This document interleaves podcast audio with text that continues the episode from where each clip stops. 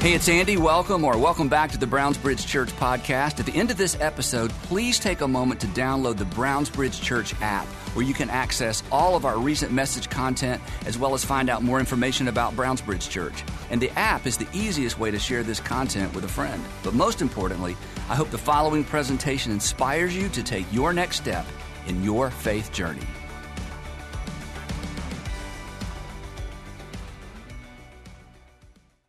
I want to welcome all of our campuses around the city of Atlanta, around the state, around the country, and more and more around the world as people join us from all over the place. And it's so fun to see this growing network of people who understand that being a Christian isn't simply about believing things. It's about doing things with what we believe because that's what that's what makes the difference. And I absolutely love Easter. Um, I'm often asked, Andy, uh, uh, Easter and Christmas. It's like you know that story. It's pretty much the same every year. You know, how do you come up with new stuff to talk about? Christmas is challenging. Um, Easter not so much because I just absolutely love Easter. And um, if this is your first time with us or the first time watching, here's something you need to know up front. If you lose, you know, interest or electricity between uh, now and the end of the message, here's what I want you to hear. We we believe that Jesus rose from the dead, but we don't believe Jesus rose from the dead because the Bible tells us so. It's actually the other way around. If Jesus had not risen from the dead, there would be no Bible, there would be no church, and I would have no job. Okay? So the sequence of these things is so important. The reason, the reason we believe is because the men and the women who were there in the moment for this, and the men who spent time with Jesus after he rose from the dead, talked about it and then they wrote about it. And those documents were so valuable in the first century that they were protected. People protected these documents with their life. Matthew, who was a tax collector, who had scribes working for him, documented the life of Jesus in the first century.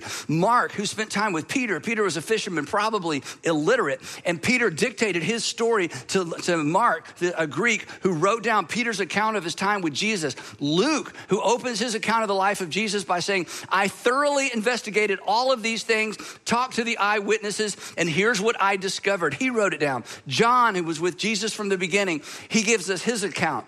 Um, then Paul, the Apostle Paul, steps out of the pages of history. We'll talk about him in a minute as a Jesus hater who persecuted the church. Um, the Apostle Paul meets the resurrected Jesus, and he is he's one of the people who early, in the earliest. In fact, his document in First Corinthians is the earliest written testimony to the resurrection of Jesus, just a few years after this event took place. And then my my favorite one of all, and I know I, I say this all the time, James, the brother of Jesus, believed his brother was his Lord. And, and I just have to ask you, what would it take for your brother to convince you that he's the Son of God? You're like, it would never happen. Exactly. But James, this document in our New Testament is written by James, the brother of Jesus. When James later was dragged outside the city walls of Jerusalem and stoned to death, Josephus tells us about this. He was James the Just, he was leading the church when he was martyred.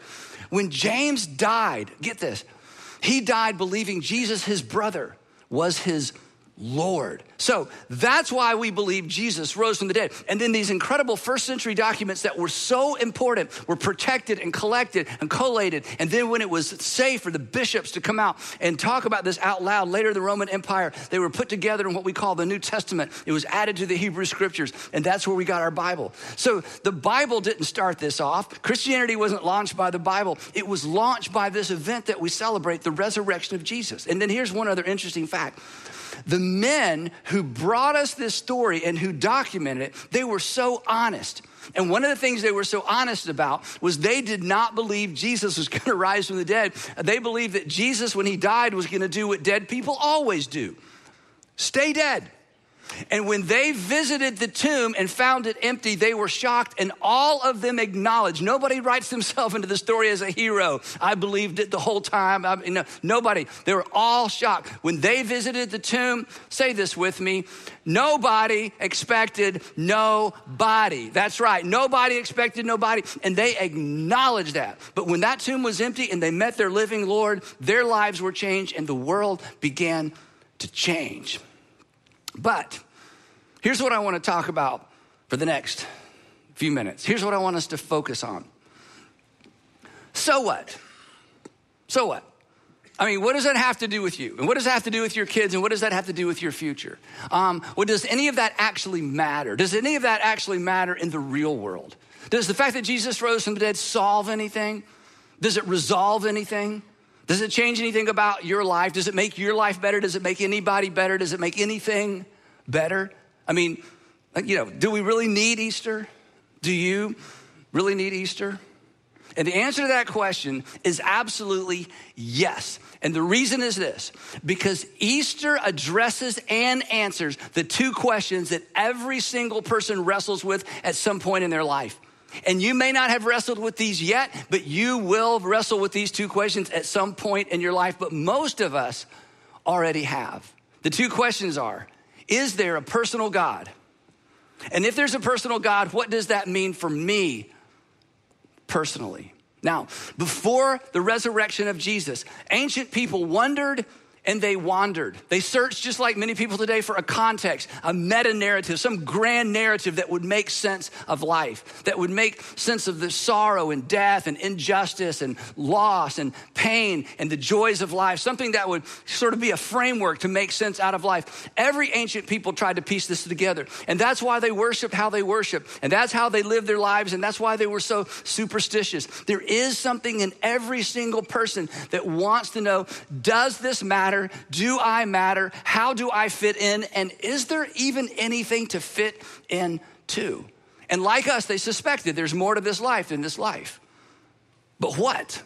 And before Jesus came along, everybody buried loved ones, but they grieved without hope. If there was a God or if there were gods, these gods were cruel, they were uncaring. Before Jesus, there were just hints and shadows that perhaps there's something beyond this life. The world and every ancient civilization was left guessing. And maybe you're guessing even now. Now, if I were to talk to you over coffee, you have a theory. If I were to say, How do you think this whole thing works? You've got an answer. Everybody has some sort of an answer. But regardless of your answer, you still wonder at times, and you still hope there's more at times. And then at times you're afraid that afraid to even hope. You've almost convinced yourself, or Maybe you listen or watch today and you have convinced yourself, hey, Andy, I know you're paid to do this, but the truth is, we can't know. We can't, we can't really know. We're all just guessing. And even though maybe you're confident that you can't know, every once in a while something breaks through, a little light breaks through, a little, a little question breaks through, and you find yourself second guessing your confidence. You say things like, everything happens for a reason. Well, who's behind that? What's behind that? Or, um, I don't believe in coincidence. Well, why? And then maybe you've just decided, hey, I, have just come to the conclusion all there is to this life is this life. That when you die, you die, and that's it. But the truth is, when you're alone and you're honest, you're not absolutely convinced. And you know that chemistry and biology can't explain the internal yearning, the questioning that goes beyond what you understand and how you can make sense of life. You hope, but you suspect, and you hope and you suspect that Maybe there's more. And here's the good news. Maybe you've never heard this before. That's why Jesus came and spent three and a half years walking among us, being one of us, to fill in the gap, to remove some of, not all of, to remove some of the mystery and to add some personality to who God is like, who God likes, what God cares most about. This is why, and that is why, the resurrection of Jesus absolutely matters. Now, I'm gonna tell you a quick story. Around 50 AD, so work with me here, 50 AD, about 20 years after the resurrection of Jesus. All the eyewitnesses are still running around. 50 AD, the Apostle Paul, who again steps onto the pages of history as someone who hates Christianity, does not believe Jesus is the Messiah, and then becomes a Jesus follower. And he becomes so committed to the fact that Jesus is the Messiah and came for the entire world that he spends years of his life traveling around the Mediterranean rim, the Mediterranean basin, city, port city after port city after city after port city, telling people, telling strangers that God has done something in the world in that generation for the entire world. So on one of these trips, he gets dropped off at a little port city and he's going to walk to Athens and spend a few days in Athens waiting for a couple of his traveling companions to catch up with him. Now, one of his traveling companions is Luke. And Luke is the man that wrote the Gospel of Luke. And Luke traveled with Paul. And so Luke is the one who tells us um, what happened. So here's what happened. While Paul was waiting for a few days in Athens, he was greatly distressed to see that the city, the city of Athens, you can visit today, same city, was full of idols. In fact, literally, you can look this up. In these ancient times, the city of Athens, there were hundreds of idols, thousands of shrines, dozens of temples uh, built to worship and to celebrate and to commemorate many, many, many gods. In fact, as soon as he gets off the ship, before he even gets up the hill to, to Athens, uh, at that very port little town, there are shrines to gods we've never even heard of. And all the way up the road, there were shrine after shrine after shrine. And then he gets there, and there's the sanctuary to Athena Athena and a sanctuary to Zeus and the temple of Poseidon. You can still see the remains of some of these, and the temple to Demeter and Apollo and Hermes and Dionysus. There's the temple to the nine muses. The muses were the gods of music and poetry and art. So everywhere he looks, there's temples and temples and temples and shrines and altars everywhere. And he's shocked. And the reason he's shocked is because this is supposedly the intellectual capital of the world. These are supposedly the brightest and the smartest people who've come together to figure out how the world works and who makes the world work. And he realizes these people are just as superstitious as everybody else in every city I've visited. These people, as smart as and, and as educated as they are, they are as superstitious as the peasants that they look down on and make fun of. They're, Paul realized they're asking the same questions that everybody in the world is asking. They were asking the same questions that maybe you're asking. They're asking the same questions that, again, all of us have asked at some point. Is there anybody out there? Can anybody make sense of this? Does this make sense? So here's what he did.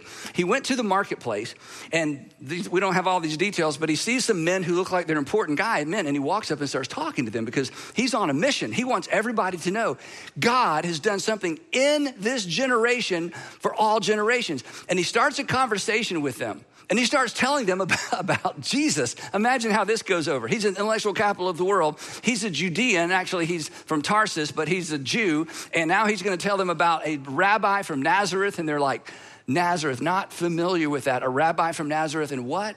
And so Luke says, here's what happened. They look at each other and they're like, what? And this, this is such a, a, slur. What is this babbler trying to say? It's like, this doesn't even make sense to us. What is this babbler trying to say? Others remark, he seems to be advocating another God, just what we need in Athens, another God.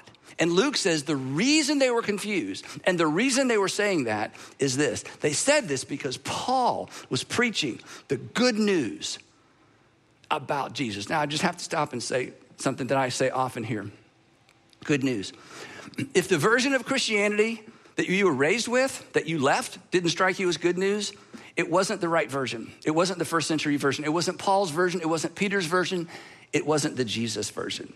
And if the version of Christianity that you are considering leaving, you're considering leaving it because there's not very much about it that's good news to you. Perhaps it's not the version that Jesus launched into this world because it, the, the, the message of Jesus was such good news, it was branded good news. Back to the text. They said this because Paul was preaching the good news about Jesus, but specifically what he was preaching in Athens about Jesus was his resurrection. Now, this is so fascinating. Paul was not sharing the parables of Jesus. He wasn't sharing the narratives from Jesus' life. He wasn't going over the, you know, the, uh, the Sermon on the Mount. He wasn't quoting Jesus. His message was focused on the resurrection of Jesus, not even love one another. And the reason he focused on the resurrection is this if Paul had simply gone in there and said, Let me tell you about a man named Jesus who taught the following, well, then Jesus is just another burger on the grill, okay? Jesus is just another God and another altar, and that's the last thing they needed. And Paul's point was he's not just another God with another altar. He has come to replace all the gods and all the altars because God has done something new in the world for the world, and he punctuated the claim by raising this man, Jesus, his son, from the dead. A resurrection of a human who claimed to be more than human in their lifetime, if this was true, okay, if this was true, this trumped even the best philosophy of the dead philosophers and the dying philosophers in Athens. This was like if God had done, because all the philosophy was guesswork and all the stories were ancient stories. But if God had done something in their generation, in their lifetime, and it involved raising a man from the dead, then that would change everything. So, they take Paul to a place that you can visit today if you ever go to Athens. They take him to Mars Hill. Mars Hill is this giant outcropping of rock at the foot of the Acropolis. You, you, can Google it and see it. And this is where the philosophers met and argued. So they take Paul to Mars Hill. You can go there today and climb up on the top of Mars Hill and see the Acropolis. They take him to Mars Hill. They invite, you know, the best and the brightest of the philosophers because what Paul is advocating for is so different and so unique. They decide the city fathers need to hear what he's talking about. And so there he stands. Can you picture this? Now, on the Acropolis, there are even more temples. So there he is with that as a background. And they ask him, they say, Look, stranger, these strange things that you're teaching us what, and trying to introduce to us, what do they mean? And so he tells them because now he has their undivided attention. Now I want you to picture this. He is all alone in Athens, he is a foreigner. And he is about to do his best to dismantle not simply their worldview, hundreds and hundreds and hundreds of years of Athenian and Greek worldview. To which we would ask Paul or ask Luke, who documented this for us, what in the world was he thinking? I mean, why would he do this? And it's because the Apostle Paul was absolutely confident God had done something in their generation. He raised Jesus from the dead, which punctuated everything Jesus claimed about himself, about God, and about you and about me. Here's what he said People of Athens, can you imagine this moment? They're quiet. You can hear a pin drop. They didn't have pins, they could hear something drop. Anyway, anyway, um, people of Athens. I see that in, this is such, this is a bit of a slur. I see that in every way you are religious. Actually, this word should probably be superstitious. They didn't have religions back then. I can see in every way you are very superstitious, meaning I can see that you think there is more to this life than what we see. I, can, I see that you are convinced there's more than meets the eye. I'm convinced that you believe there is a supernatural factor out there somewhere that impacts the daily lives of the people of Athens and the people of the world. You, you got that part right. You are very religious. And he said, For as I was walking around, I saw something very interesting. As I walked around and looked carefully at your objects of worship, and there are so many of them, I even found an altar with this inscription to an unknown God. Now, if you want to do something fun, look up what this referred to because hundreds of years or dozens of years before, there was a plague that broke out in Athens and nobody could figure out how to get rid of the plague. And they had so many gods, they didn't know which God to call on. And they had this very interesting thing that happened that revealed to them, uh oh, You've missed one of the gods. The God is angry. That's why you have the plague. They built an altar to this unknown God, and then the plague went away, and they thought, my goodness, what if there are other unknown gods? So, as not to offend the unknown gods,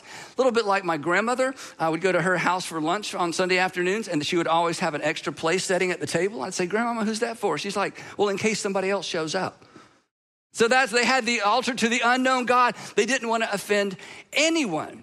Now, Paul, he's all by himself, so he's, you know, he, he can kind of get up in their business a little bit because it's just him against all of them.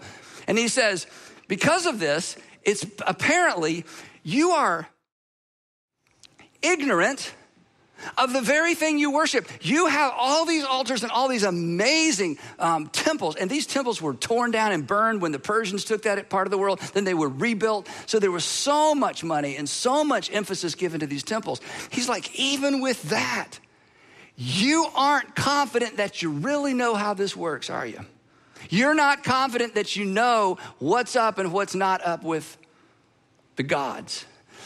You're ignorant of the very things you worship, and this, this is so powerful. And this, this thing that you're ignorant about, the gap in your thinking, the questions that you can't seem to answer, this is what I'm going to proclaim to you today. I'm about to fill in the gaps. I'm about to bring some clarity to what you know in general is true. I'm going to give you the missing piece. And then he would imply and say in a minute, and the missing piece is not a new philosophy. And the missing piece is not a new idea. And the missing piece is not an organizing principle that's gonna make sense of the universe. The missing piece is a person. Then he says this to God, then he steps way back. He dips into his Jewish heritage, but he doesn't quote chapter and verse because they could care less about Torah or about anything the Jews believed. In fact, they believed they were superior to the Jewish people. The God who made the world, the God. Of course, their first thought is, which one? And he's like, no, no, no, not which one. The one. The God who made the world and everything in it, including you is the Lord of heaven and earth, and he does not live in. This was such a slight. And he does not live in, and he can turn to the point to the Acropolis behind him. And he doesn't live in any of those, those magnificent buildings you've built. The God who created the world does not live, even in one of your beautiful temples built by human hands. And Here's the good news. And the God who created everything is not served by human hands as if he needed anything. He's like, Look, I understand how this works. My people had the same system where it seemed like God always needed to be satisfied, God always needed to be appeased. More incense, more blood, more incense, more blood, more incense, more blood. Anything to get the gods to pay attention and to bless us in battle, to allow our children to be healthy, for the crops to come in on time and to be able to feed our families and feed our nation. And old days, it was all about appeasing the gods, but those days are over because the God of the universe is not a taker. The God of the universe is a giver. Rather, he himself, look what he says, rather, he himself gives everyone life and breath and everything else. I mean, this was complete paradigm shift, and they listen. For from one man, again, he dips back into his Jewish heritage. From one man, he made all the nations, including your great nation, he would say to the Athenians, that they should inhabit the whole earth. And he marked out their appointed times in history and boundaries of the boundaries of their lands. And God did this. Now he's going to give them the point, the purpose. He says, and God did this so that they, the peoples of every nation, would seek him. Now, this is amazing. In other words, Paul says, Look, I understand your sacrificial system. My people had one as well. I understand that all over the world, every single people group have their own gods, and they're doing their best to figure out how the world works, and they're doing their best to look up and to seek Him. This is why I said earlier, even if you feel at times maybe you got it all worked out and there is no God and this is this life is all there is, every once in a while there's there's a question, there's a shadow, there's a oh, oh my God, there's a God help me. There's a, if there's anybody out there, there's something in you and there's something in me that instinctively looks up. And Paul said, that is built into every single human being. That God did this so that they would seek Him, not seek an idea, not seek an answer, not seek an explanation or a philosophy, but something personal. Seek Him. And perhaps, this is the best part, and perhaps reach out for him. And maybe this is the message for you today. And find him because God wants to be found. Paul leans in and he adds this, and this made no sense to them with their way of thinking. And he, talking about God and his son Jesus, and he, he is not far from any one of us. He's not far from you. Then he quotes, it's so amazing. He quotes one of their poets. He doesn't quote the Psalms, he doesn't quote his own literature. He quotes one of their own poets to say, hey, this whole idea, I'm not making this up. This has been here from the beginning. Everybody is searching, everybody's asking some of the same questions. Everybody has buried someone and wondered, will I see them again? This is the human race on a quest, and there is eternity in our hearts, and everybody from time to time looks up, and God has heard the cry of mankind, has answered the cry, and has has shown up. He is not far from you. We, he says, should not think. He says, now come on, this is, this is tough for them. We should not think that the divine being is like gold or silver or stone, an image made by human design and skill. In other words, no offense to what you've built here, it's magnificent. But God can't be contained in a temple, and God can't be imagined with something fashioned by human hands. And then he says this in the past, he's like, I'm not, you know, I'm not getting on your case. In the past, God overlooked, it's kind of strong, such ignorance. God overlooked such ignorance because there was a gap because there were unanswered questions, and God understood that everybody's asking the same questions and coming up with different answers. And God, in His compassion, waited and overlooked our ignorance. But the day has come when we're about to lose our excuse. In the past, God overlooked such ignorance, but now He commands all people everywhere, not simply here in Athens and not back home in Judea. He commands all people everywhere to repent. Now, when we see this word in church, it's like, oh yeah, now I'm supposed to give up my sin and walk away. He's not talking about sin. He's never mentioned sin. This isn't about sin. In fact, the Greek word repent is, a, is, a, um, is two words put together. It's meta noeo. Meta means change, noeo means your mind. He says it's time for everybody to adopt a brand new way of thinking, to change their mind about how the world works, to change their mind about the gods, and to recognize there is a God who has left heaven and come to live among us because he wants to close the distance. He is not far, he's revealed himself. He showed up. He walked among us. And, and Paul could have said, Guys, I realize how hard this is for you to believe, but I'm telling you, you get on a ship with me, I'll take you to Jerusalem. I'll show you where he lived. I'll introduce you to his mother.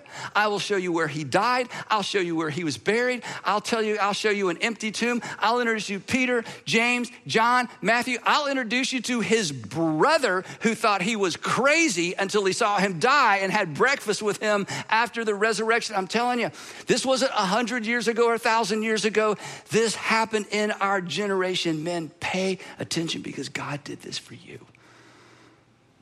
For he has set a day, he says, when he will judge the world with justice. Now, justice, this was something there was not much of in the ancient world.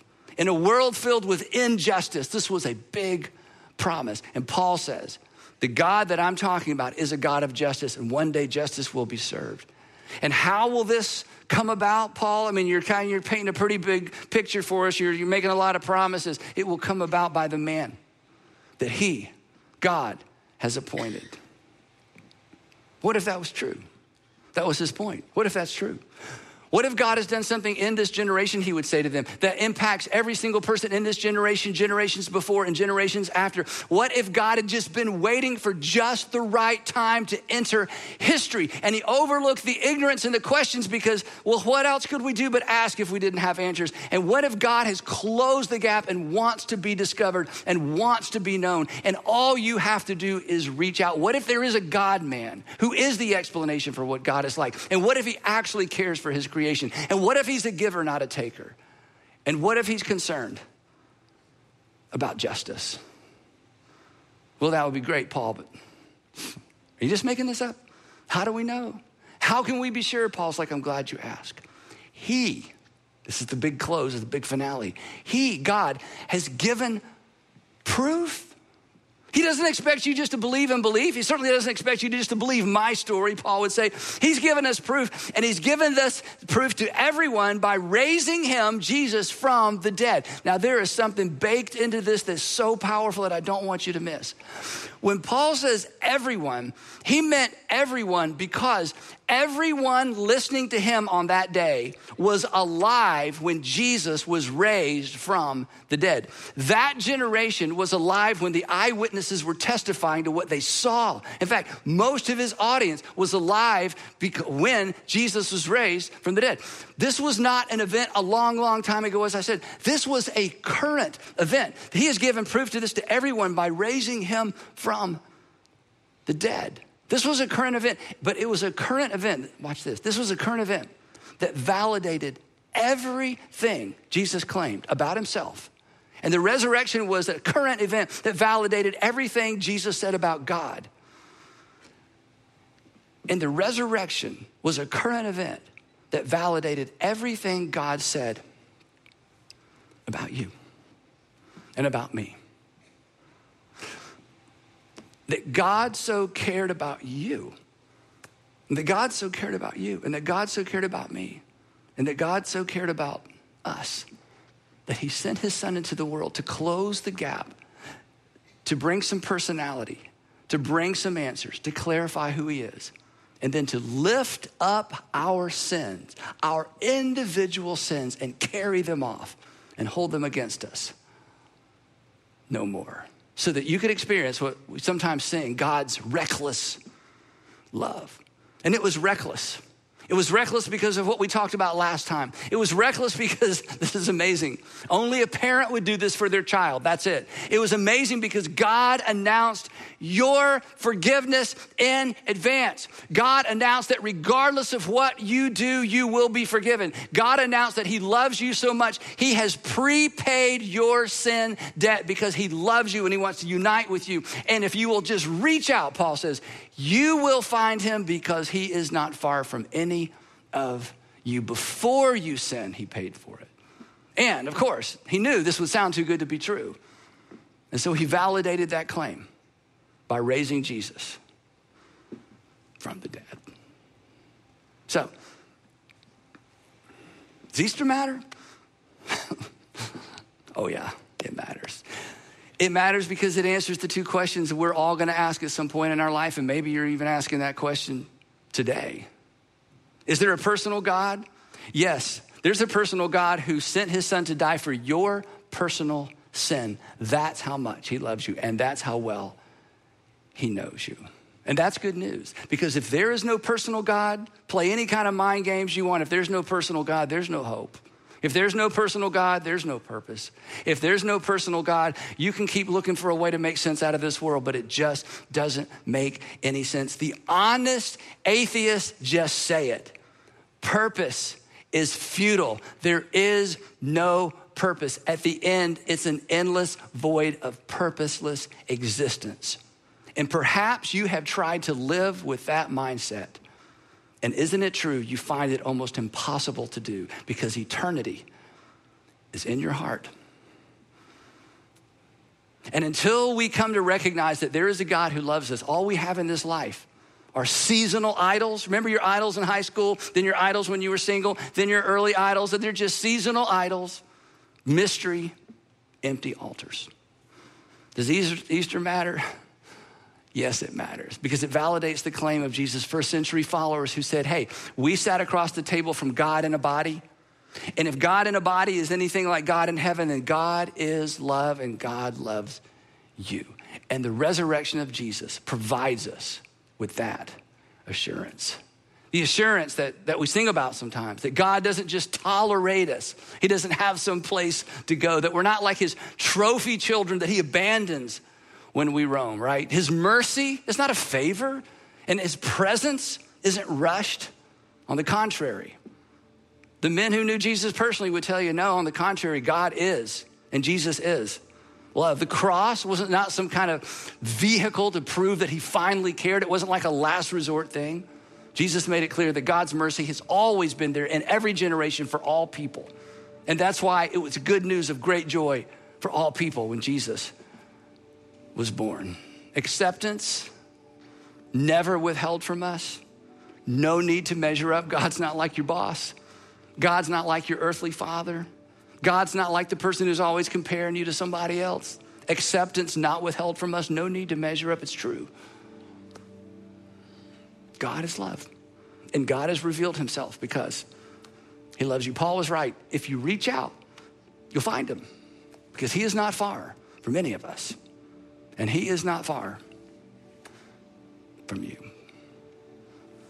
Heavenly Father, wherever that lands with us, give us the courage to let it bother us, convict us, encourage us, bring us to tears, cause us to weep, cause us to, to sing, cause us to say thank you. Wherever it takes us, I pray that we would just give into that. And Father, all of us, we, we want to know. You, you put it in us to want to know. So just give us eyes to see and ears to hear and the courage to step into that because it's true that you love us. And Father, for the men or women who walked away from faith years ago and they're sort of gently moving back in this direction, I just pray that you would, you would honor their courage, honor that little flicker of faith that's still there, and bring it back to life. And that, as Paul said, that as they reach out, that they would find you because you are not far. You are never far from us. In Jesus' name, amen.